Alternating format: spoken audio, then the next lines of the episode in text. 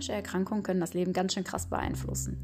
Wenn man plötzlich mitgeteilt bekommt, dass man eine aus medizinischer Sicht unheilbare, vielleicht sogar fortschreitende Erkrankung hat, geht es den meisten Menschen damit wahrscheinlich wie mir vor einigen Jahren. Es ist wie ein Schlag ins Gesicht.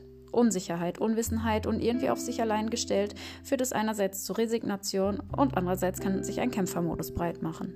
Eventuell findet man sich in der Opferrolle und jammert darüber, wie schlecht es eingetroffen hat.